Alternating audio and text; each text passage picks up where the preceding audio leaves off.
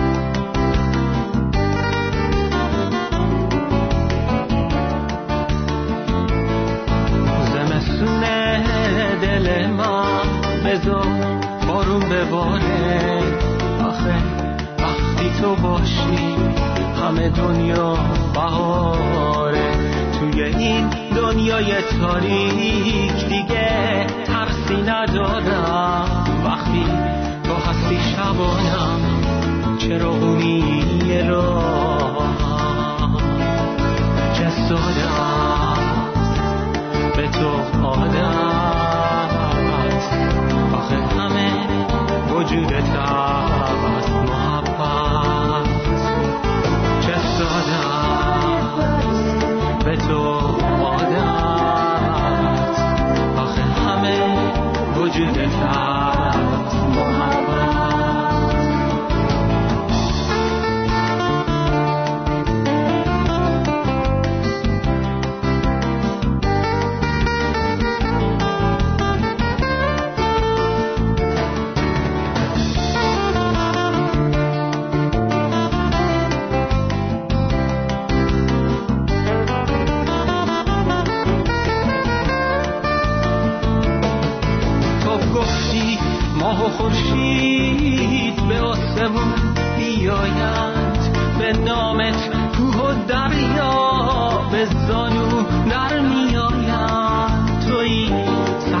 پی عشق برام صفا میاری.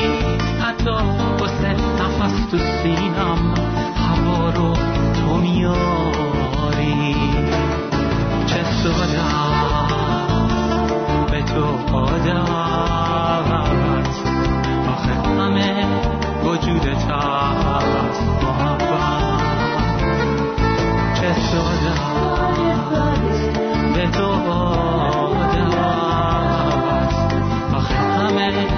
you the time.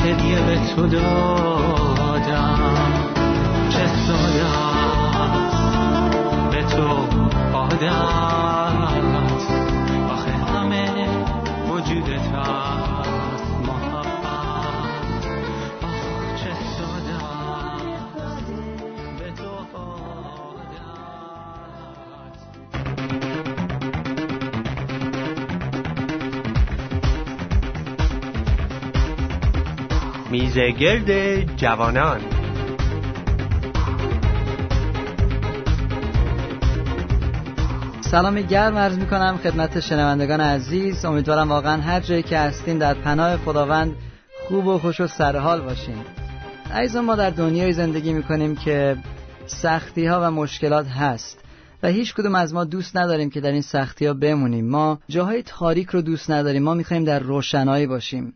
همه ما در شرایط سختی یا بودیم یا هستیم و یا خواهیم بود و یا هر سه اونها. ولی در این شرایط سخت چه کار می‌کنیم؟ آیا امیدی داریم؟ آیا خداوند در شرایط سخت با ما هست؟ یا به ما چیزی رو یاد میده؟ یا فقط ما باید سعی خودمون رو بکنیم که هرچه زودتر از این شرایط آزاد بشیم؟ مشکلات زیادی در دنیا هست و جواب خیلی از اونها رو نمی‌دونیم. من خودم شخصا بارهای بار از خدا پرسیدم که چرا؟ چرا این اتفاق افتاد؟ چرا فلان شخص از من دور شد؟ چرا پدرم فوت کرد؟ چرا برادرم اینطور شد؟ و این چراها زیاد هست در زندگی همه ماها. آیا جوابی برای این چراها هست یا نه؟ شما توی صحبتاتون به نکته خیلی خوبی اشاره کردین و گفتین ما وارد تجربه های سخت زندگی میشیم.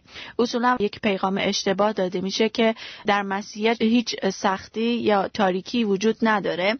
ولی باید اینو بگیم که مسیحی هم می‌تونه تجربه های تاریک سخت و پر از دغدغه توی زندگیش هم داشته باشه. و این نیست که همه چی خیلی ایدئاله و خیلی همه چی خوب پیش میره. منم با شما موافقم.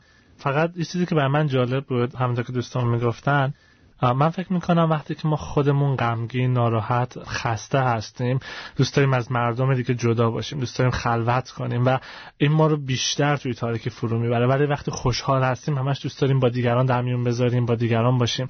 و این یه قدمیه این یه تصمیمه که چه در مشکلات چه در سختی ها ما می‌گیریم که آیا ما می‌خوایم در مشکل سختی هامون بمونیم یا ما می‌خوایم وارد نور بشیم با وجودی که سری مشکلات رو خواهیم داشت. چقدر نکته زیبایی بود. در واقع این به این اشاره می‌کنه که خیلی وقتا خودمون تاریکی هامونو می‌سازیم و توش میمونیم. درسته؟ بله. چون وقتی که من خودم احساس تنهایی می‌کنم احساس می‌کنم مشکلات دارم نمیرم به جایی که مثلا دیگران به من نگاه کنم بگم مثلا چقدر افسرده چقدر ناراحته چقدر مشکل داره. سعی می‌کنم یا خودم رو با افرادی مثل خودم در واقع باشون بگم بخنم با اونا باشم یا اصلا سعی می‌کنم کسی دور من نباشه.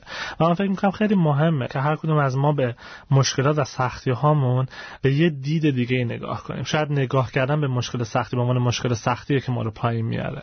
دقیقا. چقدر نکته زیبایی رو گفتین. و خدا رو شکر که ما خدایی داریم که ما رو در سختترین شرایط تنها نمی‌ذاره. کلام خدا در دوم قرنتیان با به چهار آیه هشت میگه از هر طرف تحت فشاریم ولی خورد نمی‌شویم. گاهی دچار شک و تردید می‌شویم اما تسلیم ناامیدی نمیگردیم. آزار می‌بینیم اما هیچ وقت تنها نیستیم. زمین می‌خوریم ولی نابود نمی‌شویم.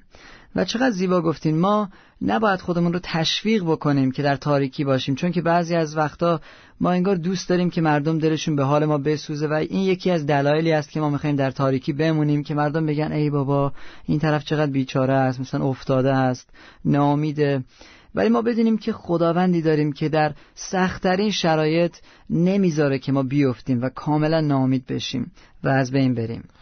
من فکر می‌کنم همینطور که داشتیم می‌گفتی خیلی جالبه.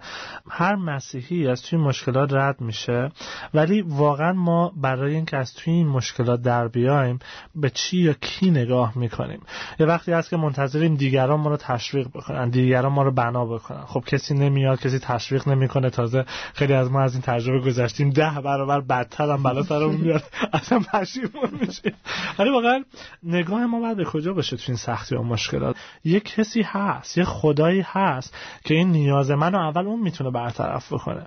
دقیقا ما می‌تونیم به ایوب اشاره کنیم در کتاب مقدس که وقتی اون در سختی افتاد دوستاش بهش می‌گفتن که حتما گناهکار هستی و در اون شرایط سخت روحیش رو به نظر من داشتن تضعیف می‌کردن. شاید اونها فکر می‌کردن که دارن کمک می‌کنن ولی در واقع داشتن خیلی اونو اذیت می‌کردن در اون شرایط سخت. ولی ایوب انقدر مطمئن بود از خدای خودش می‌دونست که در تجربیاتی که خداوند خواسته اونو قرار بده و حتما یک راه حلی هم برای اونها در نظر داره.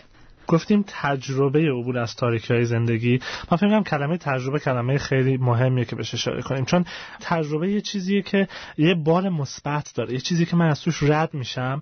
من فکر می‌کنم که خدا می‌خواد ما از تو تجربه رد بشیم تا یه چیزی رو یاد بگیریم. نه به خاطر اینکه خدا می‌خواد روی ما یه سری آزمایش انجام بده بعد ما رو بگه ما خوب یا بد هستیم. و کلمه تجربه یه کلمه هست که ما یک قدم بالاتر میریم. میگیم هر کسی تجربهش بیشتره بهتر می‌تونه یه کاری رو انجام بده. دقیقا. من یادم دو سالی که از شهر خودم دور بودم در دوران سربازی شرایط بسیار سختی داشتم و اونجا یک اتفاقاتی افتاد یک تصادفی داشتم که تقصیر من بود و چند تا موردهای دیگه که اتفاق افتاد و به دلیل اون هم من باید به زندان می افتادم برای چند روز حتی. و من یادم در گوشه زندان بودم شرایط واقعا سخت بود. خودم تنها احساس می کردم می گفتم خداوندا چرا اجازه دادی این اتفاق بیفته؟ ولی حالا وقتی برمیگردم نگاه می‌کنم می‌بینم که شخصیت من در اون دو سال ساخته شده. و یاد داوود میفتم داوود پادشاهی که قبل از اینکه پادشاه باشه حسابی تحت شرایط سختی قرار گرفت از دست شاول فرار می‌کرد. اونجا تازه فهمید که نجاتش از خداوند میاد.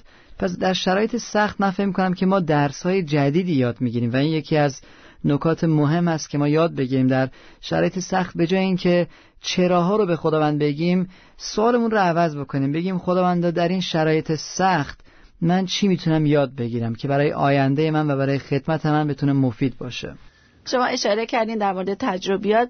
وقتی ما در تجربیات هستیم خیلی همه چی برای ما مجهوله. همیشه به قول شما چراها رو استفاده می‌کنیم. ولی وقتی از اون تجربیات میگذریم تازه می‌فهمیم چی رو کسب کردیم. اگر از هر کسی بپرسیم که آیا از تجربیاتی که داری راضی هستی یا نه هیچ وقت جواب منفی نمیده. چون هر تجربه برای ما یک بار مثبت داره و چیزی رو به ما یاد داده که شاید در شرایط عادی زندگیمون نمی‌تونستیم اونا کسب بکنیم. پس برای همین هر تجربه گذشته ما برای ما خیلی ارزشمند میشه. فکر می‌کنم یکی دیگه از چیزایی که توی این مورد خیلی مهمه اینه که ما وقتی که توی مشکل تجربه میافتیم فکر می‌کنیم اگه دیگران از این مشکل تجربه ما در اطلاع باشن ممکنه ما رد بکنن. ممکنه بگن وای این همش تو بدبختی و مشکله. حالا من برم دو ساعت بشینم پیشش به حرفاش گوش بدم. و احساس می‌کنیم که دیگران می‌خوان که از ما دور بشن پس ما خودمون رو می‌کشیم کنار. ولی همونطور که گفتیم وقتی دیدمون رو عوض می‌کنیم نسبت به این مسئله چقدر فرق می‌کنه. وقتی من فکر می‌کنم خدا از طریق این می‌خواد چیکار بکنه حالا اگه خدا من از این تجربه بگذرونه چقدر من می‌تونم از این تجربه خودم برای دیگران مفید باشم؟ چقدر می‌تونم به دیگرانم یاد بدم؟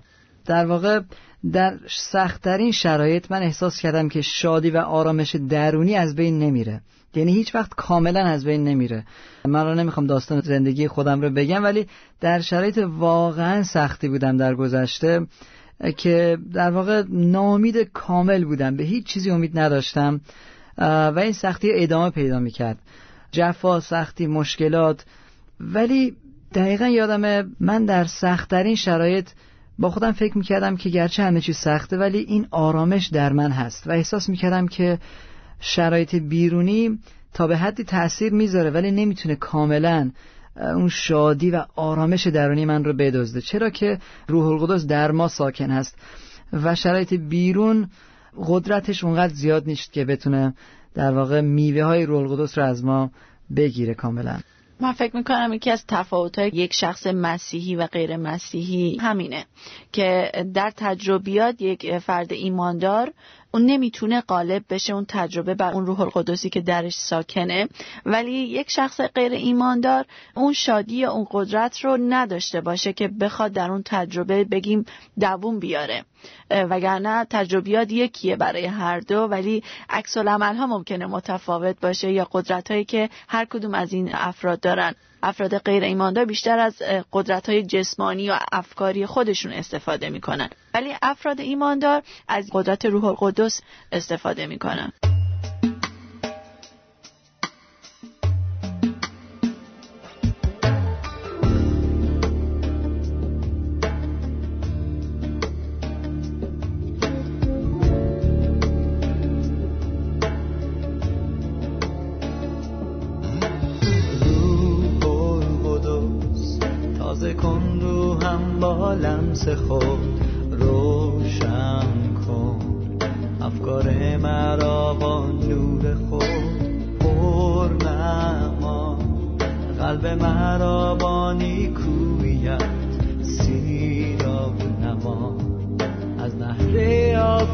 حیات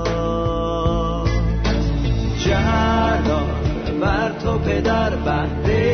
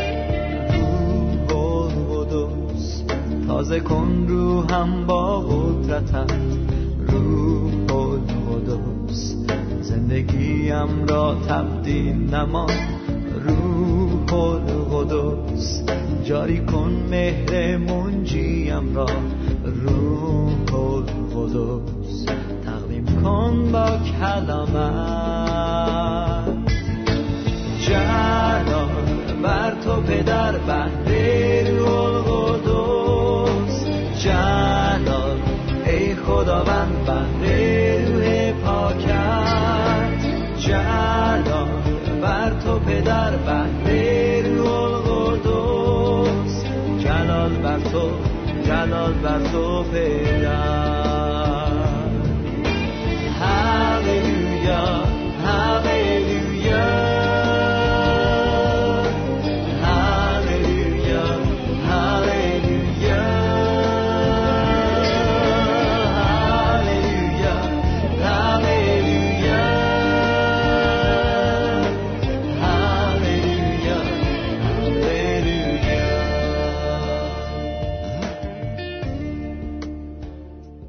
یادمه خیلی سعی می‌کردم کمک کنم به این ور ور ایرانی متفاوت و بعد یه روز قلبمو خیلی شکستن توی شرایطی قرار گرفتم که کسایی که براشون خیلی وقت گذاشته بودم اصلا یه تهمت و یه حرفا شد که خیلی قلبم شکست.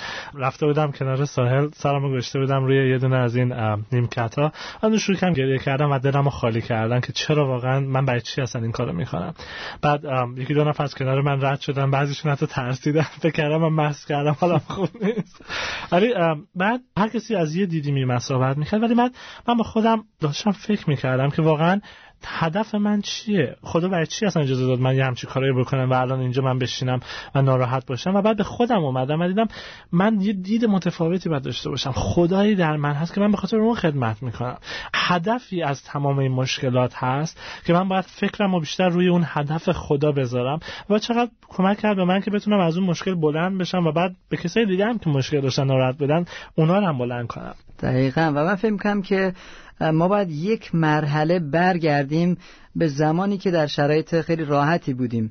یک نفر که حدود ده سال در زندان بود به خاطر عیسی مسیح و ایمانش به عیسی مسیح بعد از اینکه از زندان آزاد شد یک روز اومد خونه ما و این چیز رو به من گفت که خیلی تاثیر گذاشت.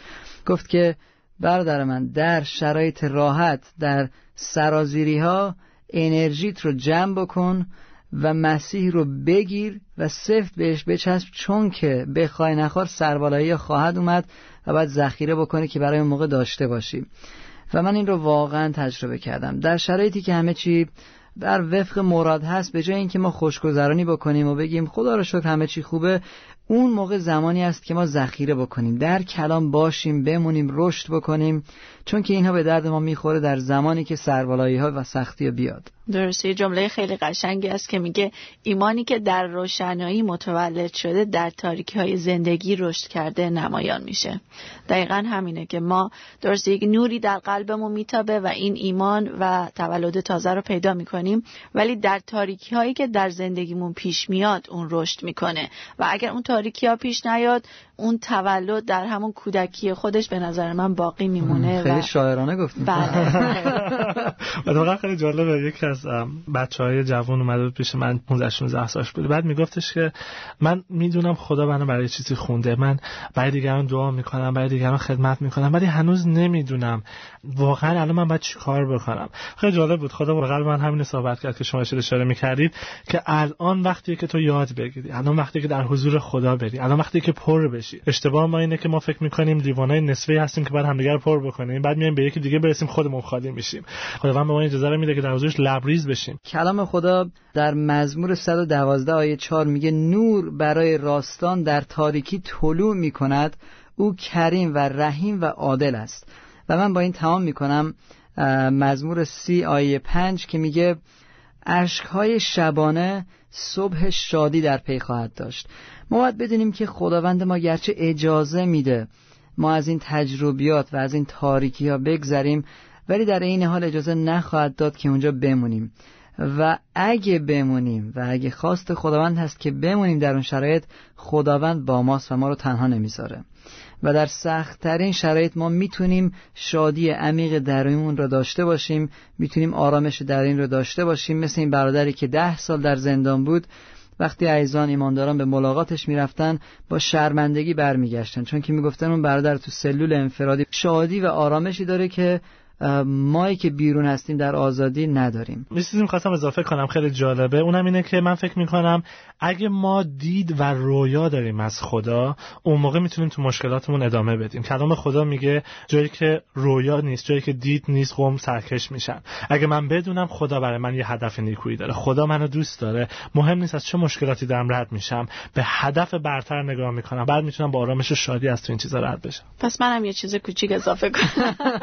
فقط یه جمله که در تاریکی چیزایی رو می‌تونیم ببینیم که در روشنایی قابل رویت نیست. این جمله خیلی قشنگه و این امید رو به ما میده. پس حتما در تاریکی ها می‌تونه نتیجه لاقل قشنگی داشته باشه. دقیقا خب حالا که اینقدر شما صحبت کردیم و دوست دارین صحبت بکنین من می‌خوام از شما برادر عزیز خواهش بکنم که برای عزیزانی که در این لحظه شاید در شرایط واقعا سختی هستن شاید هیچ روزنه امیدی براشون وجود نداره دعا بکنید و با هم متحد بشیم در این دعا.